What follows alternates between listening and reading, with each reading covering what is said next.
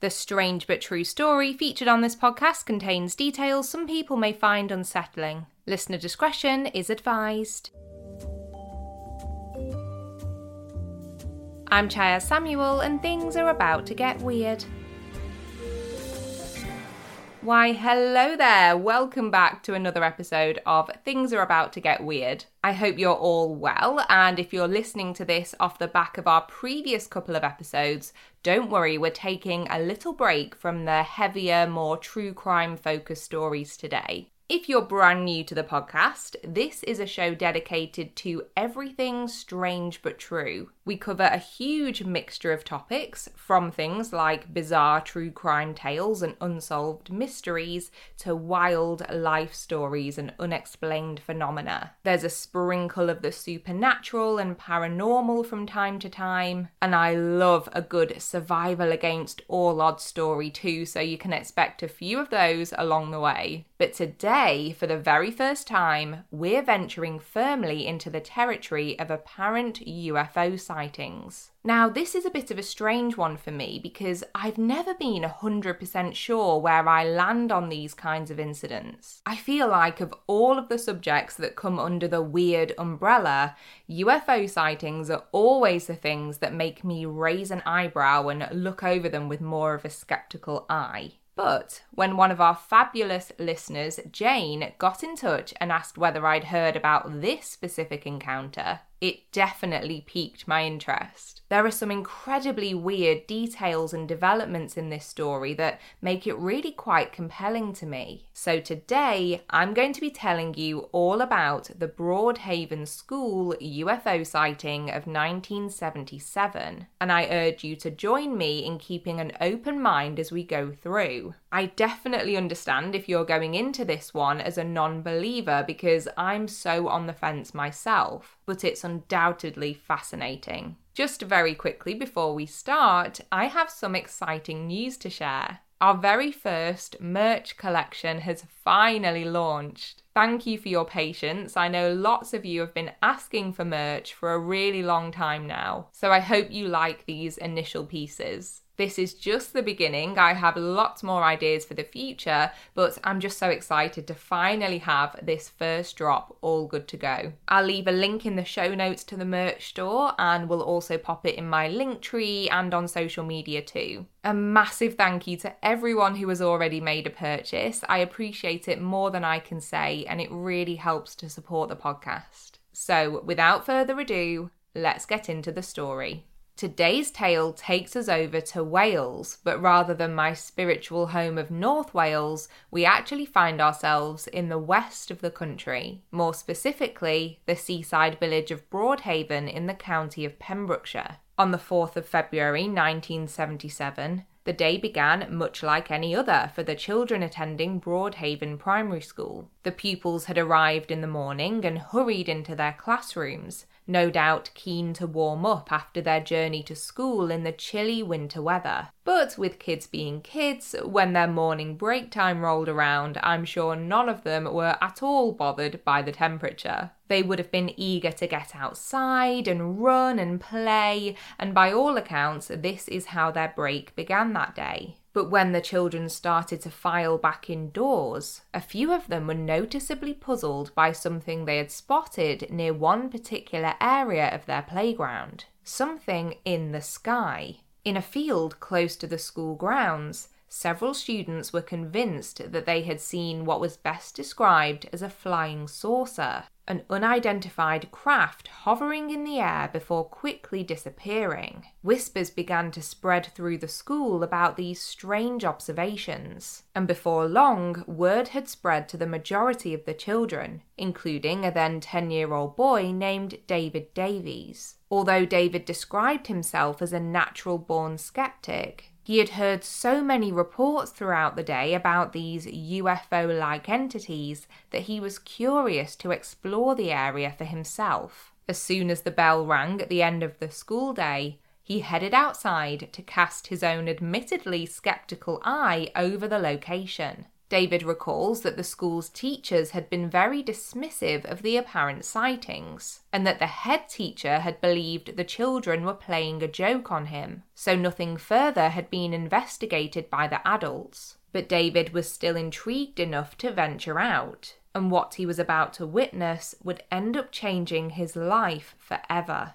After reaching the spot at the perimeter of the school's grounds where his fellow pupils had seen the mysterious flying objects earlier in the day, David describes what he saw next, telling the BBC that he observed a cigar shaped craft with a dome covering the middle third. He said, My sighting only lasted a couple of seconds. It popped up, then went back behind a tree. He remembers it being around the size of a bus and having a kind of fluorescent property to it. I think if most of us saw something like this, I'm sure we would feel a whole host of emotions all at once. For me, I know I would probably feel a mix of shock and amazement, and that's very much what David describes too. He said that he didn't feel afraid of the object, but as much as he was experiencing feelings of awe and wonderment, he also did feel some urge to run away, which is totally understandable. Now, this day, the 4th of February, was a Friday, and as you'd imagine, once the children returned home from school that afternoon, the ones who had seen the strange hovering saucer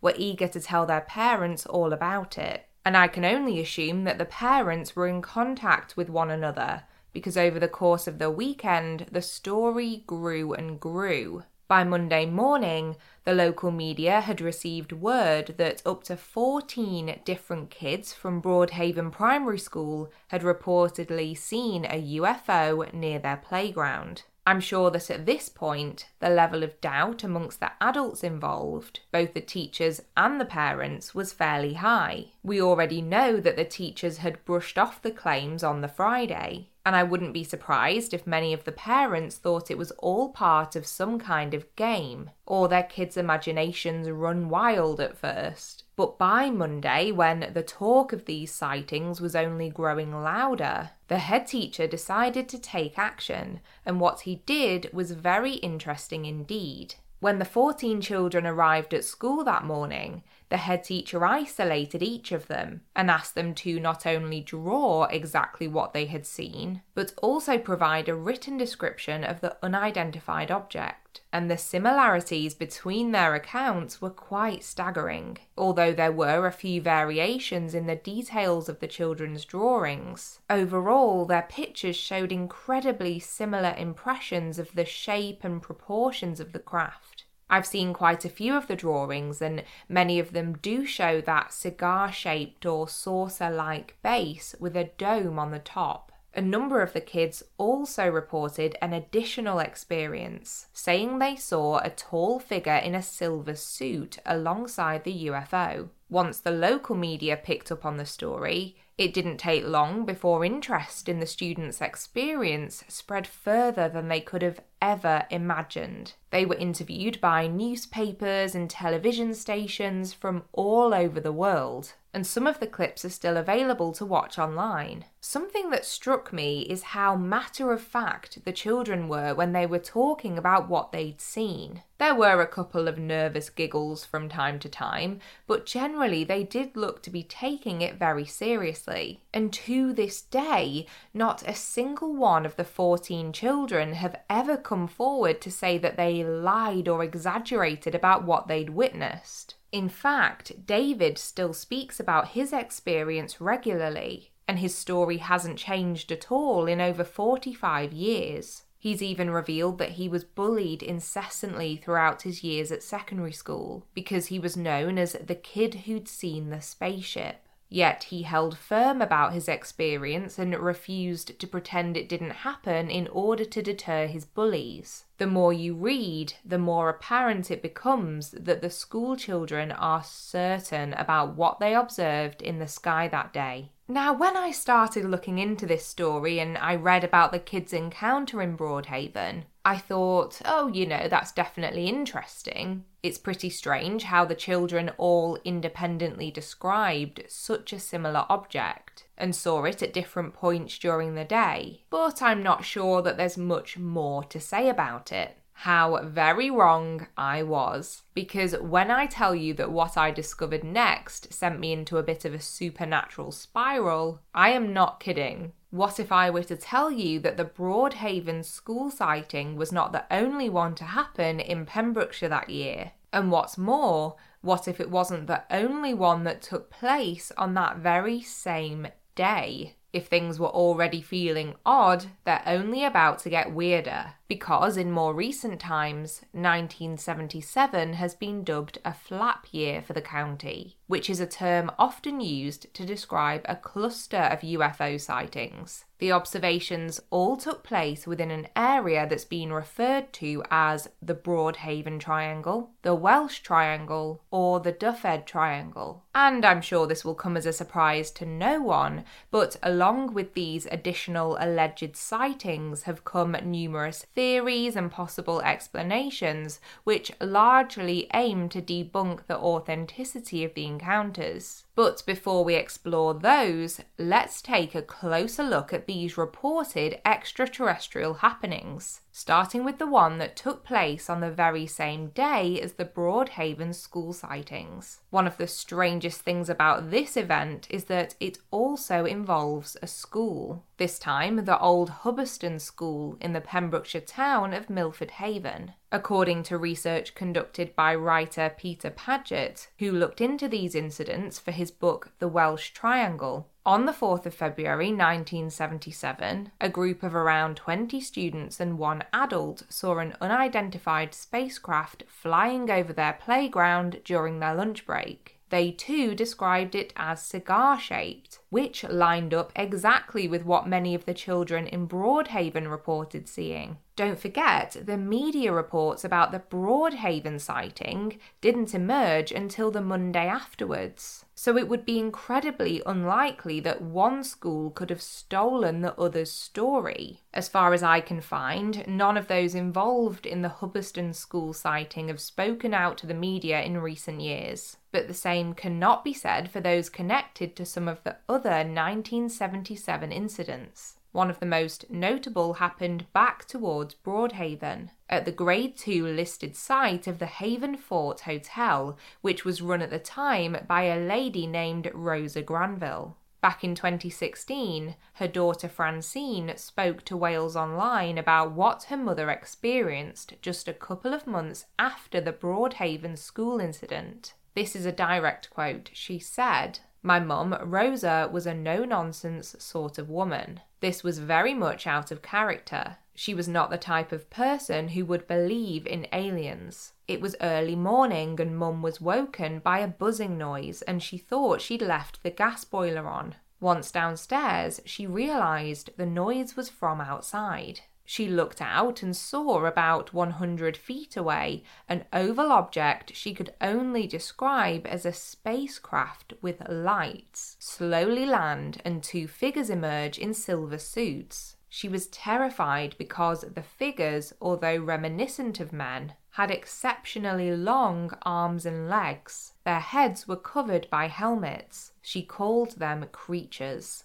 I don't know why, but the exceptionally long arms and legs part really gives me the creeps. I'm sure there are weirder parts of this story to focus on, but that bit really got me. Oof. And just to make things even creepier, we then head back over to Milford Haven to a sighting that combines both the spacecraft and the creatures in a weirdly prolonged encounter. Emlyn Williams from the Swansea UFO Network described the experience of a local councillor named Cyril John. One morning in 1977, he was awake very early to catch a train to London. When through his bedroom window he spotted an unusually bright light. He walked over to the window and peered outside, and what he spotted in the sky was nothing short of bizarre. As Emlyn told Wales Online, Not only did Cyril notice a grey egg shaped object with a bright orange red light on the top of it, but a quote, seven or eight foot humanoid type figure who was floating in the air like a parachutist about 30 feet away and wore a silver grey boiler suit and it was motionless before both just slowly drifted away.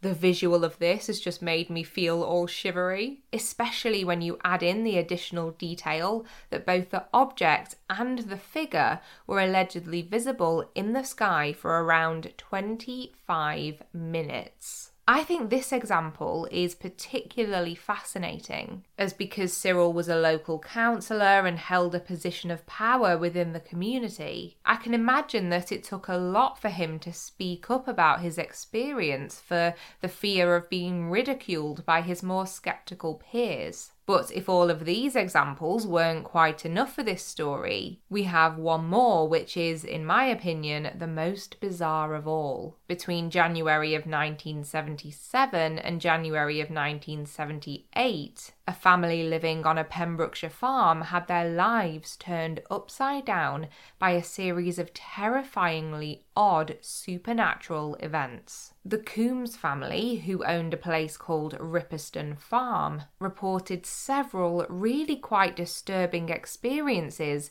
involving visits from otherworldly beings during this flap year period.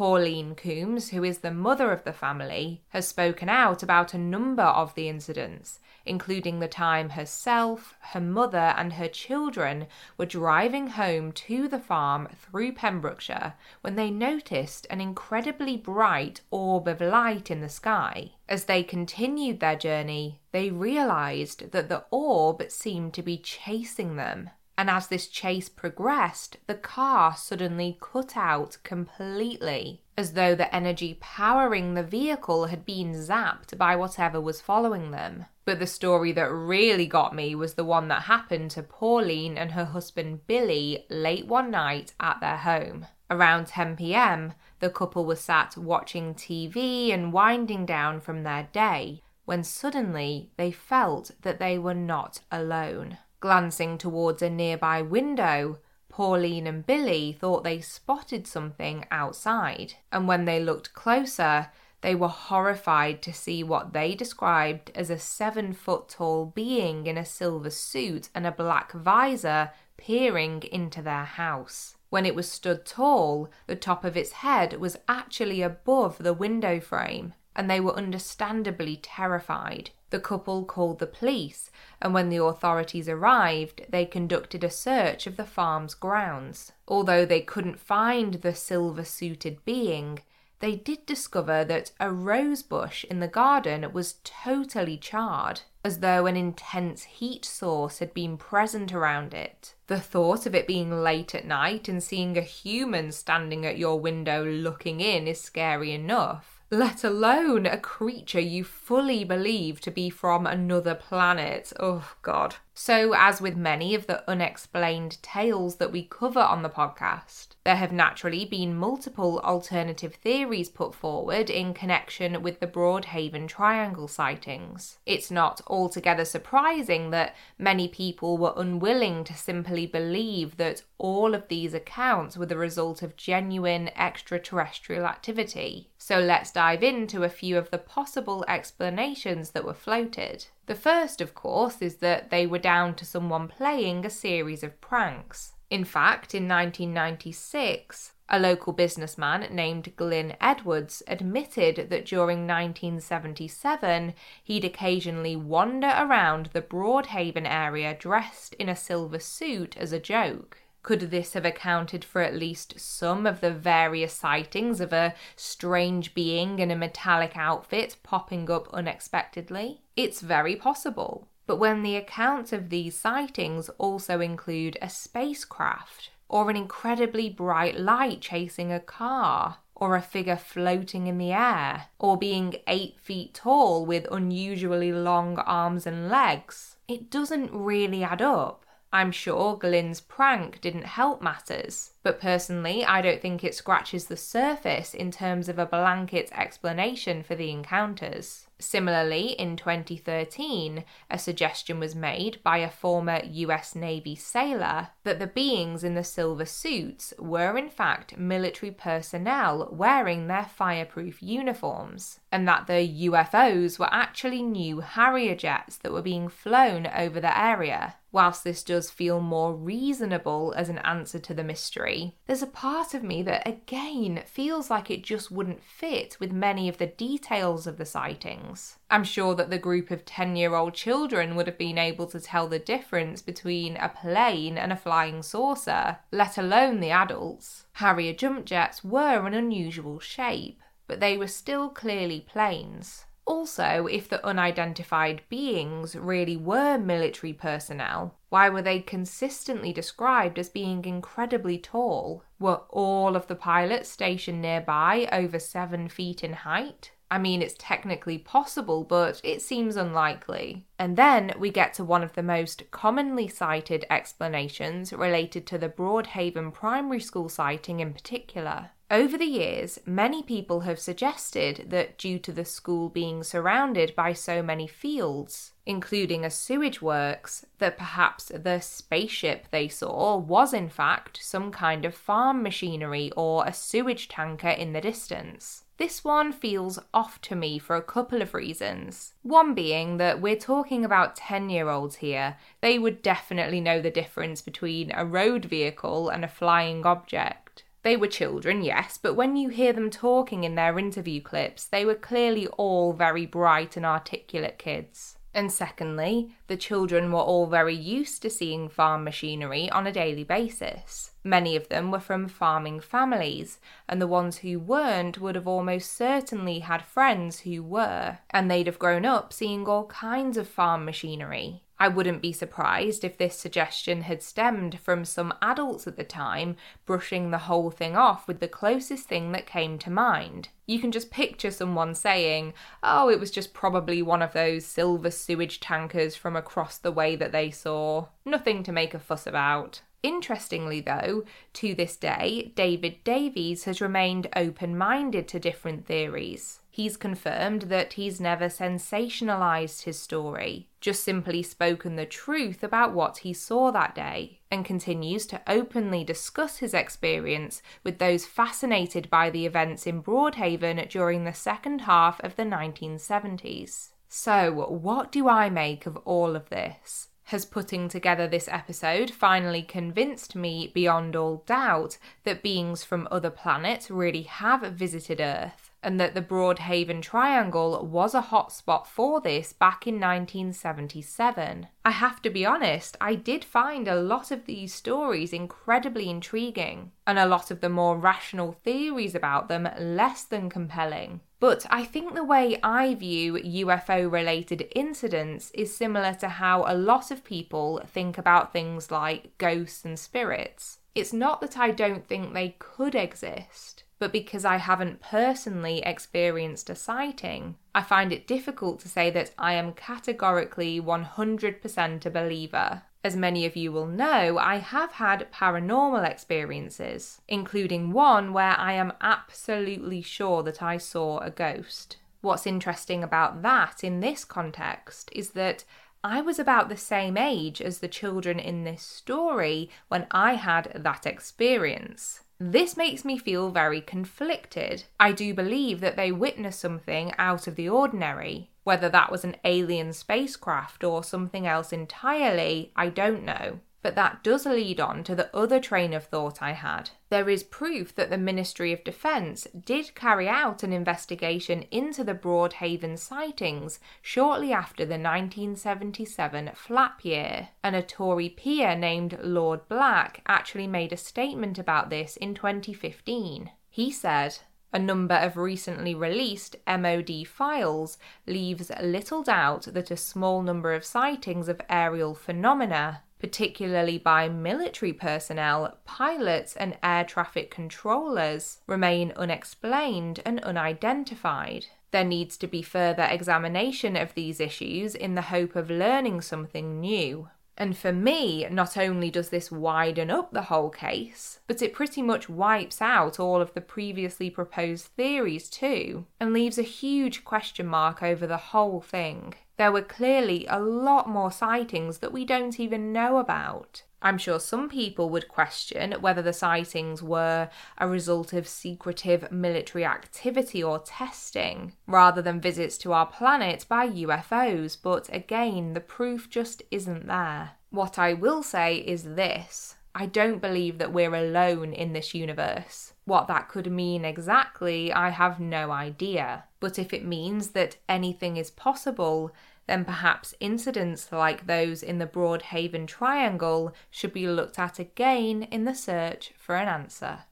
Well, how was that for a change of pace on the podcast? I have no doubt that this episode will be a divisive one. I know there are some very strong believers out there and a good number of skeptics too, so I truly can't wait to hear your thoughts on this topic. In general, do you believe that spacecrafts have entered our atmosphere before? If so, how legitimate do the Broadhaven sightings feel to you? Have you ever had an experience of your own? I would absolutely love to know, particularly on that last point. So please do get in touch. And if, like me, you're a little more unsure about exactly how you feel about it all, do tell me because honestly, I think a lot of us are in the same boat. And it will make me feel better about sitting on the fence in my conclusion. Anyway, for now, it's time for us to switch lanes somewhat, because up next is our aptly named outro feature. Here is Weird Media.